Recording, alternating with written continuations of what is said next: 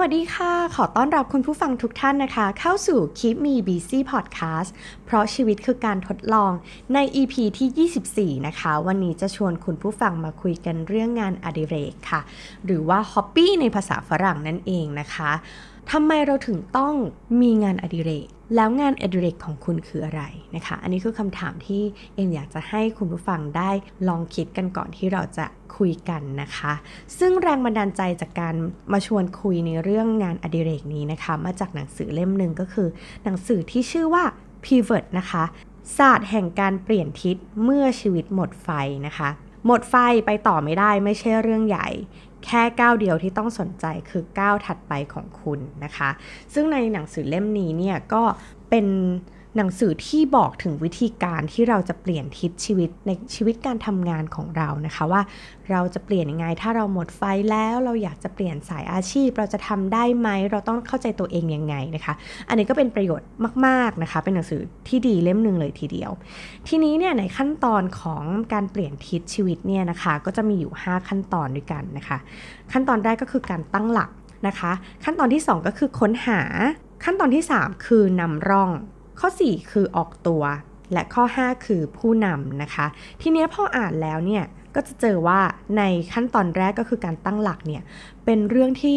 แฟนๆคีมีบีซีเนี่ยนะคะ ถ้าใครเป็นแฟนของเราเนี่ยก็จะรู้ว่าเราคุยกันเรื่องนี้เยอะมากนะคะ เพราะว่าการตั้งหลักเนี่ยเขาบอกว่าคือการปรับเข็มทิศชีวิตให้ตรง หาจุดแข็งของคุณให้เจอ แล้วก็ปักหมุดวิสัยทัศน์ล่วงหน้า 1 ปีนะคะ ซึ่งเมื่อ EP ที่ 22 นะคะ เรามีชวนคุณผู้ฟังคุยกันถึงเรื่องการหาจุดแข็งของตัวเองผ่านการทำแบบประเมิน Strength Finder 2.0 นะคะ ซึ่งอันเนี้ยถ้าคุณได้ไปลองทำแล้วเนี่ยก็จะรู้ แล้วก็เข้าใจว่าพรสวรรค์ ซึ่งนำไปสู่จุดแข็งของคุณจากการเพียรพยายามพัฒนาตัวเองเนี่ย ก็จะทำให้คุณเจอจุดแข็งแล้วก็สามารถไปพัฒนาต่อได้นะคะ และในการปักหมุดวิสัยทัศน์ล่วงหน้า 1 ปีเนี่ยเราก็เคยชวนคุณผู้ฟังคุยแล้วนะคะ ในเรื่องของการทำ New Year Resolution กันนะคะ แล้วก็วิธีการที่จะไปถึงใน EP ต้นๆของเราเลยนะคะ ในคลิปมี BC ทีนี้เนี่ยพอมาถึงสเต็ปที่ 2 อันนี้น่าสนใจมากๆเลยนะคะ ช่วงนี้เราพูดกันถึงเรื่องการพัฒนาตัวเองกันค่อนข้างเยอะมาก ๆเลยนะคะว่า ตอนนี้นะด้วยทักษะที่เรามีปัจจุบันเราอาจจะไม่เพียงพอแล้ว เราอาจจะต้องค้นคว้าทักษะใหม่ๆนะคะ ทีนี้เนี่ยมีประเด็นหนึ่งซึ่งหนังสือได้พูดถึงเกี่ยวกับการค้นคว้าทักษะใหม่ ๆ นะคะ เขาก็บอกว่าเราเนี่ยสามารถที่จะใช้แรงกระตุ้นนะคะ จากงานอดิเรกเช่นเดียวกันนะคะ เขาบอกว่าเป็นเรื่องดีที่เราจะมีงานอดิเรกที่ไม่เกี่ยวข้องกับอาชีพ หรือทักษะที่พัฒนาขึ้นมาในระหว่างการเปลี่ยนทิศทางนะคะ สมมติว่าเราอยากจะลองทำอะไรใหม่ ๆ อยากจะดูว่าเฮ้ยอาชีพของตัวเองเนี่ยเราทำอาชีพนี้มาเป็นเวลา 10 ปีทำเรื่องเดิมมาเป็นเวลา 20 ปีแล้วเนี่ยเราสามารถที่จะปรับเปลี่ยนอาชีพของตัวเองให้มีความสุขมากขึ้นได้ไหมนะคะ ทีนี้เนี่ยเขาก็มีตัวอย่างว่าตอนที่ผู้เขียนเนี่ยนะคะเขาย้ายมาอยู่นิวยอร์กเขาก็ตั้งเป้าว่า เอ้ย เขาจะเริ่มฝึกท่ายืนด้วย 2 มือก็คือ handstand นะคะสำหรับคนที่เล่นโยคะน่าจะเคยเห็นนะคะ ตรงกลางห้องระหว่างที่เขาเข้าชั้นคลาสเรียนโยคะซึ่งใครที่เคยเห็นท่านี้หรือว่าเป็นผู้ที่ฝึกโยคะอยู่แล้วเนี่ยก็จะรู้ว่ามันเป็นสิ่งที่น่ากลัวมากๆนะคะ เวลาที่เรากำลังจะฝึกท่าอะไรใหม่ ๆ เนี่ยเรามักจะคิดว่าเราจะไปยืนท่าสองมือได้ยังไงนะคะ ซึ่ง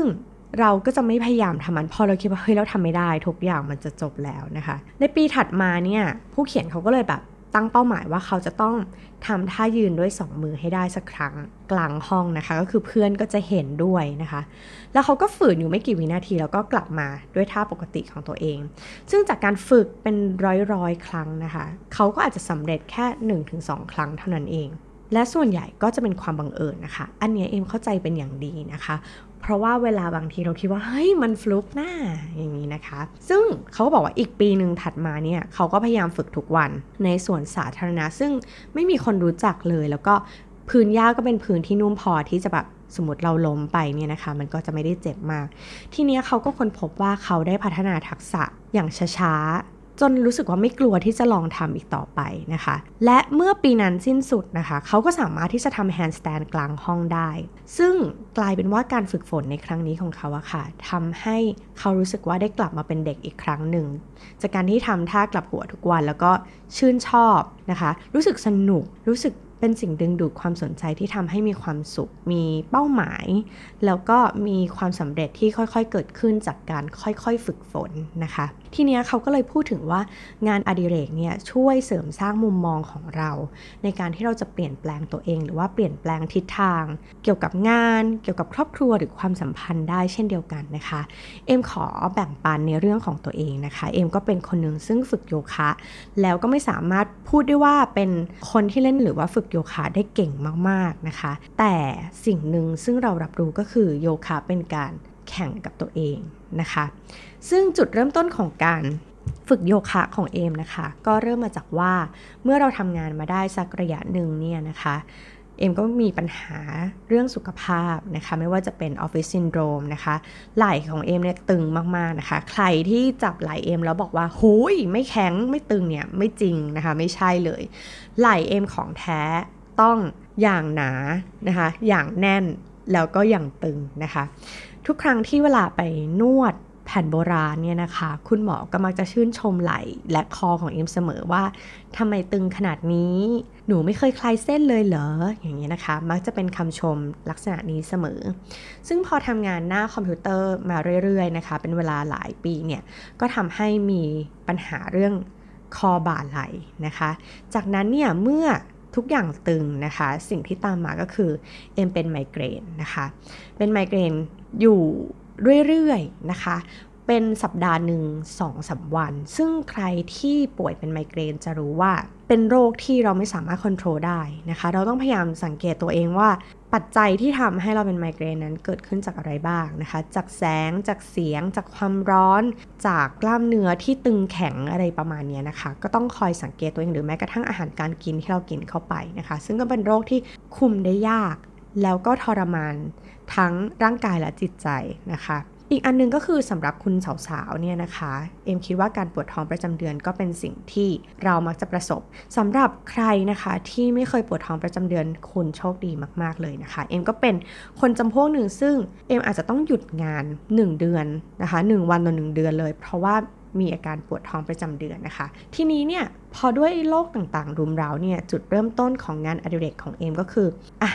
อย่างน้อยก็เอาเงินนวดเนี่ยนะคะ ที่เราต้องเสียทุกๆ สัปดาห์นะคะ ต้องบอกว่านวดทุกสัปดาห์เนี่ยไปจ่ายเป็นค่าคุณครูโยคะดีกว่านะคะ ซึ่งความคาดหวังของตอนนั้นก็คือ อันนี้ความคาดหวังจริง ๆนะคะ ในการเริ่มต้นเล่นโยคะก็คือ อยากก้มนะคะ ไปแตะเท้าของตัวเองให้ได้นะคะจำได้ว่าครั้งแรกที่ไปเล่นโยคะเนี่ยก็คือว่าลงได้แค่เข่านะคะ ลองดูสภาพ ความแย่ตอนนั้นนะคะว่ามันแข็งขนาดไหนมันตึงขนาดไหน เพราะว่าเราไม่เคยที่จะยืดเลยนะคะ การยืดเหยียดคืออะไร ตื่นขึ้นมาก็รีบวิ่งเข้าห้องน้ำอาบน้ำแล้วก็รีบไปทำงานนะคะ มีอยู่แค่นี้ถึงบ้านก็หัวถึงหมอนก็หลับเลยนะคะ กิจวัตรการทำงานของเราเป็นแบบนี้ แล้วก็การใช้ชีวิตก็เป็นแบบนี้ด้วยนะคะ ซึ่งไม่แปลกเลยที่เราจะเจอปัญหานี้ ซึ่งกลายเป็นว่าพอเรามี ไลฟ์สไตล์หรือว่ามีชีวิตแบบนั้นนะคะ เราไม่เคยรู้เลยว่ามันส่งผลต่อร่างกายของเรายังไงนะคะ จนถึงระยะเวลาหนึ่ง ทีนี้เนี่ยค่ะ พอครั้งแรกที่ไปเนี่ยต้องบอกว่าเป็น bad experience เลยนะคะ ก็คือเป็นประสบการณ์ที่แย่มาก ๆ เล่นครั้งแรกเนี่ยก็ถามว่าคุณครูคะ basic แบบไม่เคยเล่นเลยอะค่ะ ไปได้ไหม ครูก็บอกว่าได้สบายมาก คลาสนี้เหมาะกับพวก basic นะคะ เป็น beginner นะคะ ในคลาสเขาเขียนว่า beginner ครั้งแรกที่เล่นชั่วโมงแรกที่เล่นนะคะ เล่นเสร็จหลังจากจบคลาสอาเจียนค่ะ อาเจียนเลยเพราะว่าเหนื่อยมากแล้วก็โยคะครั้งนั้นอะรู้สึกว่าไม่ถูกจริตเลย เพราะว่ามันคือโฟล์โยคะนะคะโฟล์โยคะก็คือการทำท่าอาสนะต่างๆเนี่ยยังต่อเนื่องเลยนะคะ ไม่หยุดทำไปเรื่อยๆ ซึ่งครั้งแรกนะคะของคนที่แทบจะเรียกว่าไม่เคยออกกำลังกายนะคะ การออกกำลังกายในชีวิตเนี่ยมีแค่เกิดขึ้นในช่วงแค่การเรียนพละเท่านั้นเองนะคะ และโยคะเป็นกีฬาแรก ๆ ที่เรียกว่ากีฬาละกันเนาะเป็นกิจกรรมทางด้านการออกกำลังกายครั้งแรกของเอมที่เรียกว่าการออกกำลังกายนะคะ ครั้งแรกนี่ก็คิดว่าแย่ละครั้งแรกก็อาเจียนเลยแล้วก็อายเพื่อนด้วยนะคะ จริงๆอะแอบไปอาเจียนหลักคลาส แต่ว่าเพื่อนดันวันเอิญมาเห็นนะคะ จากนั้นคลาสนี้ก็เลยไม่เจอกันอีกเลยนะคะ ทีนี้เนี่ยเราก็เลยไป explore คุณครูคนอื่นนะคะ ที่เรารู้สึกว่าเออถูกจริตกับเรานะคะ แล้วเอ็มก็โชคดีมากนะคะ ที่ไปเจอคุณครูคนหนึ่งนะคะ ที่ใจดีมากๆ แล้วก็เหมาะกับตอนนั้นก็คือเอมอยากแค่เหมือนทำให้ตัวเองอะยืดหยุ่นดีขึ้นเท่านั้นเอง อยากแค่ก้มลงแตะเท้าของตัวเองได้เท่านั้นเองไม่ได้หวังอะไรมากกว่านี้นะคะ ถ้าอะไรที่ตีลังกาปาระเบิดอะไรต่างๆ ไม่เอานะคะ แค่อยากรู้สึกว่าเออ มันสบาย มันเหมือนไปนวดหรืออะไรก็ตามนะคะ กลายเป็นว่าคุณครูคนนี้นะคะ ใจดีกับเองมากเลยนะคะ ก็ขอเมนชั่นถึงคุณครูก็คือคุณครูเก่งนั่นเองนะคะ คุณครูเนี่ย ใจดีใจเย็นแล้วก็เข้าใจสรีระของเราเป็นอย่างดีนะคะ ด้วยคลาสเรียนของเอมเนี่ยมีอยู่ประมาณสัก 4-5 คนไม่เกินนะคะ แล้วก็เราจะเริ่มเข้าใจนะคะ จากการที่ คนหลาย ๆ คนเช่นคุณแม่ของเอมนะคะ เคยปรามาสเอาไว้ว่าไปเล่นโยคะไม่อายเขาเหรอลูกนะคะ เพราะว่าเราตัวแข็งมาก เราแบบก้มอะไรไปข้างหน้า หรือว่าจะยืดเหยียดอะไรคือไม่ไปเลยจริง ๆ นะคะ หลังแข็งทุกอย่างแข็งตึงไปหมด ที่นี้เนี่ยกลายเป็นว่า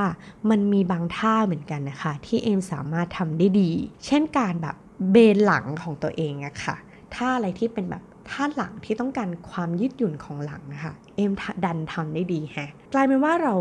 ค้นพบมุมบางมุมที่เราไม่เคยเห็นในตัวเราแม้ว่าเราจะอยู่กับร่างกายนี้มา 30 ปีแล้วก็ตามอย่างเงี้ยนะคะ ไม่เคยรู้เลยว่าเฮ้ยเราทำได้เฮ้ยสรีระของเรา มันเป็นแบบนี้นะคะ กลายเป็นว่าจากการที่เราตั้งเป้าหมายแค่เล็กๆอะ่ะขอแค่แบบก้มลงแตะพื้นนะเอาสักครั้งหนึ่งในชีวิตนะคะ โดยที่ไม่ห้อยต่องแต่งไม่อยู่แค่ระดับ เขาเนี่ยกลายเป็นว่าเริ่มอยากจะรู้จักตัวเองมากยิ่งขึ้น เฉยเลยนะคะ อันนี้คือกลายเป็นอะอะเราทำอะไรได้อีก เราอยากเข้าใจตัวเองได้อีกนะคะ ทีนี้เนี่ยพอทำท่าเบนหลังได้แบบทำได้ดีขึ้นเรื่อยๆนะคะ เราสามารถที่จะเอาเท้ามาแตะหัวของเราได้นะคะ เราเริ่มรู้ว่าเฮ้ยท่าแบบนี้เราทำได้ดีนะคะ เราเริ่มมีสิ่งที่เราแบบ เอ้ย มันมีมุมที่เราทำได้ และเริ่มมีแรงเสริมทางบวกก็คือคุณครูชมนะคะ เพื่อนชม และสิ่งที่เป็นแรงบันดาลใจให้กับการเล่นโยคะของเอมก็คือ การถ่ายรูปค่ะทุกคน การถ่ายรูปเนี่ยเป็นสิ่งที่สะท้อนว่าวันนี้ฉันต้องทำท่าใดท่าหนึ่ง ให้มันสวยให้มันดี และมันโพสต์ลง Instagram ได้นะคะ มันเหมือนการประกาศว่าการมาเล่นโยคะของฉัน ฉันต้องมีพัฒนาการอะไรบางอย่าง และฉันภูมิใจในสิ่งที่ฉันกำลังทำอยู่นะคะ อันนี้อาจจะดูโลกไปหน่อย แล้วก็ค่อนข้างจะผิดหลักโยคะไปสักนิดนึงนะคะ แต่ว่าเอมใช้สิ่งนี้เป็นการเสริมแรงบันดาลใจของตัวเองในการที่จะพัฒนา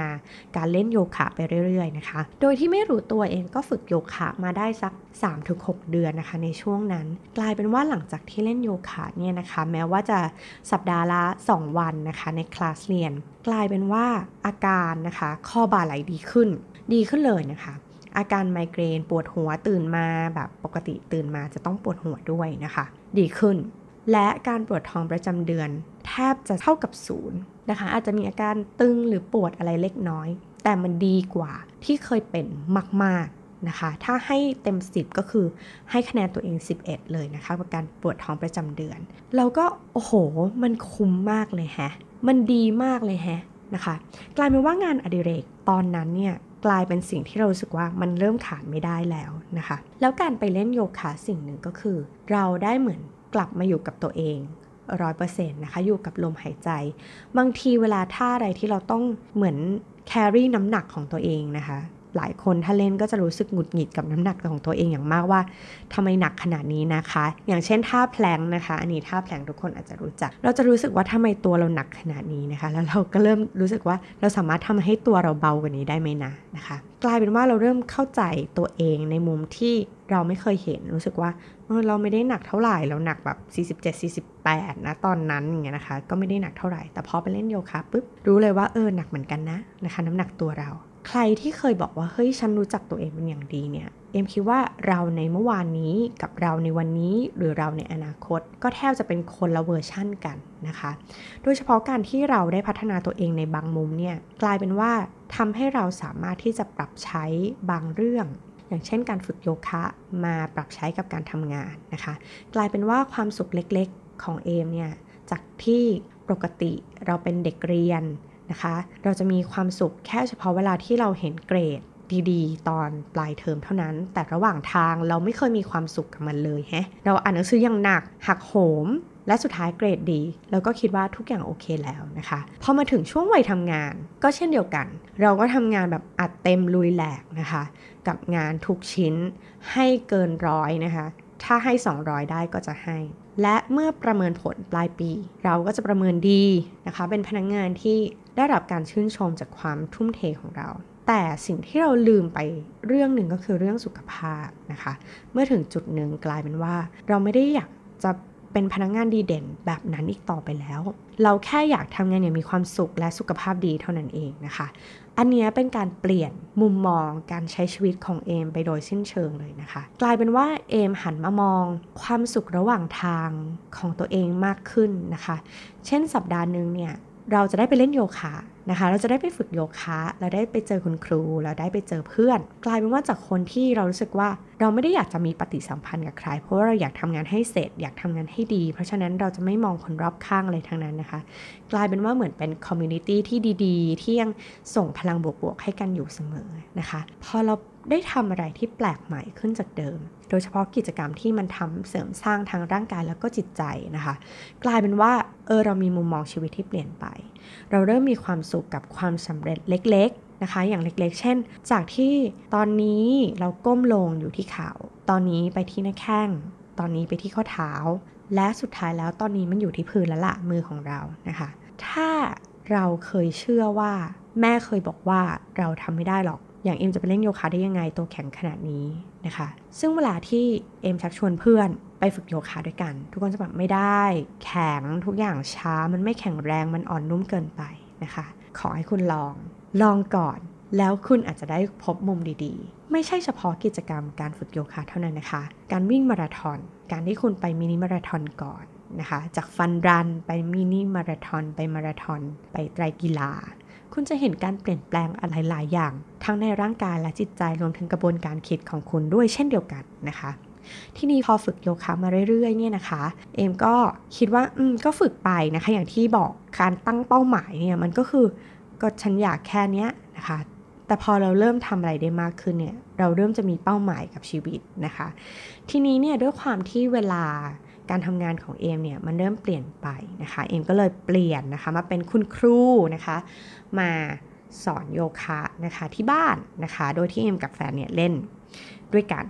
เราก็จะกลายเป็นมีโยคะ partner แล้วนะคะทีนี้เนี่ยด้วยความที่เป็น private class นะคะก็เรียนกัน 2 คน ซึ่งด้วยที่เราเลือก private class ไม่ใช่เรารวยหรืออะไรนะคะ อันนี้ไม่ต้องเข้าใจผิดนะคะ แต่เนื่องด้วยเวลาการทำงานนะตอนนั้นเนี่ย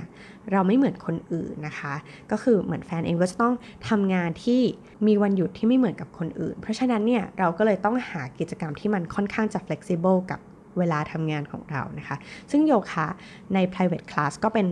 ทางเลือกหนึ่งของเอมแล้วกันเนาะ อันนี้ลองปรับใช้กับความเหมาะสมของแต่ละคนนะคะ ทีนี้เนี่ยพอเราพอเราเรียนในคลาส private เนี่ยกลายเป็นว่าอย่างนี้ค่ะ คุณครูเริ่มให้เป้าหมายนะคะ เมื่อต้นปีที่ผ่านมาเนี่ยจริง ๆ ฝึกกันมาเป็นปีแล้วนะคะ แล้วจากนั้นเนี่ยต้นปีคุณครูก็ดำริขึ้นมาว่าเออคอเตอร์นี้อะเราลองเลือกท่าที่เราอยากจะทำดีไหมนะคะ เป็นการชวนตั้งเป้าหมายชีวิตที่ชาญฉลาดมากนะคะ ทีนี้เนี่ยมันอาศัยความโลภของคนนิดๆนะคะ เราก็แบบ เอ้ยเรามีท่าที่เรารู้สึกว่าไม่เคยทำได้ และอยากทำได้นะคะ นั่นก็คือท่าสะพานโค้งนั่นเองนะคะท่าสะพานโค้งเนี่ยเอ็มเชื่อว่าโอ้โหถ้าคนที่เก่งอยู่แล้วนะคะมีพื้นฐานดีอยู่แล้วหรือร่างกายดีอยู่แล้วเนี่ยเขาสามารถขึ้นสะพานโค้งได้ปุ๊ดปัดปุ๊ดปัดเลยนะคะ แต่มันเป็นเรื่องที่ยากลำบากมากสำหรับเอมนะคะ ด้วยความที่ติดตรงนั้นนะคะ ตึงตรงนี้แขนก็ไม่แข็งแรงนะคะสารพัดสารเพที่ทำให้เราไม่สามารถ ขึ้นสะพานโค้งได้เลยสักครั้งเดียว แม้ว่าจะฝึกโยคะกันมาก่อนหน้านี้แล้วเนี่ยนะคะ ไม่ประสบความสำเร็จเลย เห็นเพื่อนขึ้นแบบง่าย ๆทำไมขึ้นง่ายจังนะนะคะ จนนะคะ เมื่อวันที่ 1 มกราเป็นวันที่เราเปิดสักราชนะคะ เปิดปีมาด้วยการบอกว่าอะเราจะฝึกโยคะ เพราะว่าเราจะให้ความสำคัญกับสุขภาพในปีนี้นะคะ เป็นเหมือนการประกาศวิชั่นของตัวเองว่าปีนี้ฉันต้องแข็งแรงแหละนะคะ ผ่านมาประมาณสัก 3 เดือน สุดท้ายก็ขึ้นสะพานโค้งได้นะคะ แต่ก่อนที่จะทำได้เนี่ย ก่อนที่จะมีความภาคภูมิใจในระหว่างนี้มันมีความสำเร็จเล็กๆนะคะ เกิดขึ้นเรื่อยๆเลยนะคะ จากที่โอ้โหไหลเนี่ยติดมากนะคะ ยืดไม่ได้นะคะ ไหลก็โหดการแบบ ยืดไหลเป็นยังไง การไม่ห่อไหลเป็นยังไง ไม่เคยเข้าใจเลยนะคะ หลังก็แข็งตึงอย่างที่แบบคุณแม่เคยพูดเลยนะคะ ก็ยังแข็งตึงอยู่นะคะ ทีนี้เนี่ยกลายเป็นว่าอะเราเริ่มอยากจะเอาชนะพออยากจะเอาชนะเนี่ยมันก็จะมีท่าระหว่างทางนะคะที่แบบอ่าต้องฝึกอะถ้าอยากทำสะพานโค้งต้องฝึกท่านี้ท่านั้นนะคะ แล้วก็ฝึกมาเรื่อยๆ พัฒนาเห็นพัฒนาการของตัวเองมาเรื่อยๆ และในที่สุดมันสำเร็จนะคะ แต่มันไม่ได้มีความสุขแค่แบบเฮ้ยขึ้นได้แล้ว มันสามารถทำท่านี้ได้แล้ว แต่มันมีความสุขระหว่างทางจริง ๆ นะคะ มันเป็นความเหนื่อยล้าที่เห็นว่า อย่างน้อยอะขยับสักเซนสองเซนจากเดิมอะมันก็ดีแล้วนะคะ ในช่วงที่ฝึกเนี่ยศีรษะเนี่ยห่างจากพื้นได้นิดหนึ่งนะคะ เลยจากพื้นนิดหนึ่งคือแบบดีใจมากๆแล้วนะคะ ใครที่เคยฝึกน่าจะรู้นะคะ หรือว่ากิจกรรมอื่นๆ ก็เช่นเดียวกันนะคะ ถ้าเห็นแบบนิดนึงอะแบบทำได้ดีขึ้นนิดนึง ก็มีความสุขอยากปรบมือให้ตัวเองแล้วนะคะ แล้วเอ็มก็ถ่ายรูปเก็บไว้ แล้วกลายเป็นว่า พอเราทำได้แบบ อย่างที่เราอยากทำได้ มันเป็นความภาคภูมิใจนะคะ สมัยก่อนเนี่ยเรื่องงานคือเบอร์หนึ่ง ตอนนี้กลายเป็นว่าในไดอารี่ที่เอ็มเขียนทุกๆวันเนี่ยจะมีเรื่องอาหาร และอีกเรื่องหนึ่งที่เอ็มเขียนเสมอก็คือ การฝึกโยคะของเราเป็นยังไงบ้างนะคะแล้วมีพัฒนาการยังไงบ้างนะคะ ซึ่งเขาก็บอกว่างานอดิเรกเนี่ยช่วยเสริมสร้างมุมมองของคุณในระหว่างการเปลี่ยนทิศทางได้นะคะ จากเรื่องที่เอ็มแบ่งปันไปเนี่ยคุณผู้ฟังก็คงจะเห็นว่า มันมีการต่อสู้กับตัวเอง แต่มันก็มีการฝึกฝนแล้วก็มีการพัฒนาของตัวเองไปเรื่อยๆนะคะ ซึ่งหลักการคิดแบบนี้มันสามารถเอาไปปรับใช้กับการทำงานหรือการเรียนของคุณได้เช่นเดียวกันนะคะ อย่ามีความสุขแค่ช่วงที่ผลประเมินออก ช่วงที่โบนัสออก หรือวันที่เงินเดือนออก หรือวันที่เกรดของน้องๆออก แต่อยากให้มีความสุขระหว่างทาง ในช่วงระหว่างที่เราได้เรียนรู้อะไรใหม่ ๆ ในช่วงที่เราเจอคนใหม่ ๆ การสร้างคอนเนคชันใหม่ ๆ การได้ไปเจอลูกค้า การได้พบปะคนใหม่นะคะ การได้รู้ว่า อ๋อ เราไม่เคยรู้สิ่งนี้มาก่อนเลย เป็นความสุขอย่างหนึ่งของคุณนะคะ เพราะการเรียนรู้เหล่านี้นั้นมีผลต่อการเปลี่ยนทิศทางชีวิตของคุณเช่นเดียวกันนะคะ เขาบอกว่าเมื่อคุณเหนื่อยล้าจากการต่อสู้กับปัญหาใหญ่ ๆนะคะ การได้วางปัญหาที่ทำให้วุ่นวายใจแล้วก็หันหันความสนใจของเราอะค่ะ ไปยังงานอดิเรกที่เราชอบ เมื่อเราได้พักอะค่ะ เรามักจะเกิดความคิดดีๆ ความคิดใหม่ๆ เสมอ เอมไม่รู้ว่าหลายคนเป็นเหมือนเอมหรือเปล่าก็คือว่าถ้าเอมคิดงานไม่ออกปุ๊บอะค่ะ อ็มจะออกไปเดิน เดินคิดหรือว่าไปล้างจานล้างแก้วอะไรเงี้ยคะแม้ว่าอยู่ที่ออฟฟิศก็จะแบบอะแก้วกาแฟอะไปล้างแก้วซะหน่อยพอได้ยินเสียงน้ำหรือว่าการได้เปลี่ยนอริยาบทที่เกี่ยวข้องกับน้ำหรือว่าการไปดูบ่อปลาที่ออฟฟิศนะคะสักพักเนี่ยเราจะรู้สึกว่าอะเราได้ผ่อนคลายสมองแล้วก็เกิดความคิดดีๆ ขึ้นนะคะ เช่น บางอย่างเราไม่รู้จะตอบลูกค้าคนนี้ยังไงเลย แต่ว่าไปล้างจานแป๊บหนึ่งหรือว่าไปดูบ่อปลาแป๊บหนึ่งกลายเป็นว่า เรามีคำตอบดีๆ ให้กับลูกค้านะคะ บางทีการเอาตัวเองนะคะออกมาจากปัญหาออกมาจากสถานการณ์ ที่เรารู้สึกว่าแก้ยาก มันช่วยเราได้เหมือนกันนะคะ แล้วงานอดิเรกก็ช่วยให้เราอะเกิดความมั่นใจแบบพิเศษก็ได้นะคะ หลังจากที่เราค่อยๆ สร้างทักษะใหม่ ๆ ขึ้นมาพอเราเห็นแบบนี้เราจะเริ่มมีความมั่นใจว่า เฮ้ยจริง ๆ แล้วว่าทุกคนคะเราไม่ได้เป็นคนหลังแข็งตึงนะ เรามีพัฒนาการนะคะ และเมื่อ เราสร้างทักษะใหม่ๆอะค่ะ มันช่วยเปลี่ยนแปลงการส่งสัญญาณของสมอง เพิ่มการเชื่อมต่อของเซลล์ประสาท แล้วก็การผลิตไมอิลินนะคะ ซึ่งไมอิลินก็คือไขมันซึ่งเป็นส่วนหนึ่งของเยื่อหุ้มเซลล์ประสาทนะคะ ซึ่งช่วยพัฒนาศักยภาพโดยเฉพาะเมื่อเราฝึกฝนมากยิ่งขึ้นนะคะ เห็นไหมคะใครว่างานอดิเรกไม่สำคัญนะคะ อีกอย่างหนึ่งนะคะ งานอดิเรกเนี่ยสอนทักษะความล้มเหลวให้กับเรา เราก็จะมีกระบวนการเรียนรู้เกี่ยวกับความล้มเหลว หรือมุมมองเกี่ยวกับความล้มเหลวอะที่เปลี่ยนแปลงไปนะคะ เราไม่สามารถที่จะเรียนรู้ทักษะโดยที่ไม่ผิดพลาด จนกว่าจะทำครั้งต่อไปนะคะ มันก็เลยทำให้รู้สึกว่าเฮ้ยความล้มเหลวหรือความผิดพลาดอะมันไม่ใช่เรื่องที่ไม่ดีนะแต่เราอยู่ในกระบวนการของการเรียนรู้ตั้งหากเห็นไหมคะ มุมมองชีวิตเปลี่ยนไป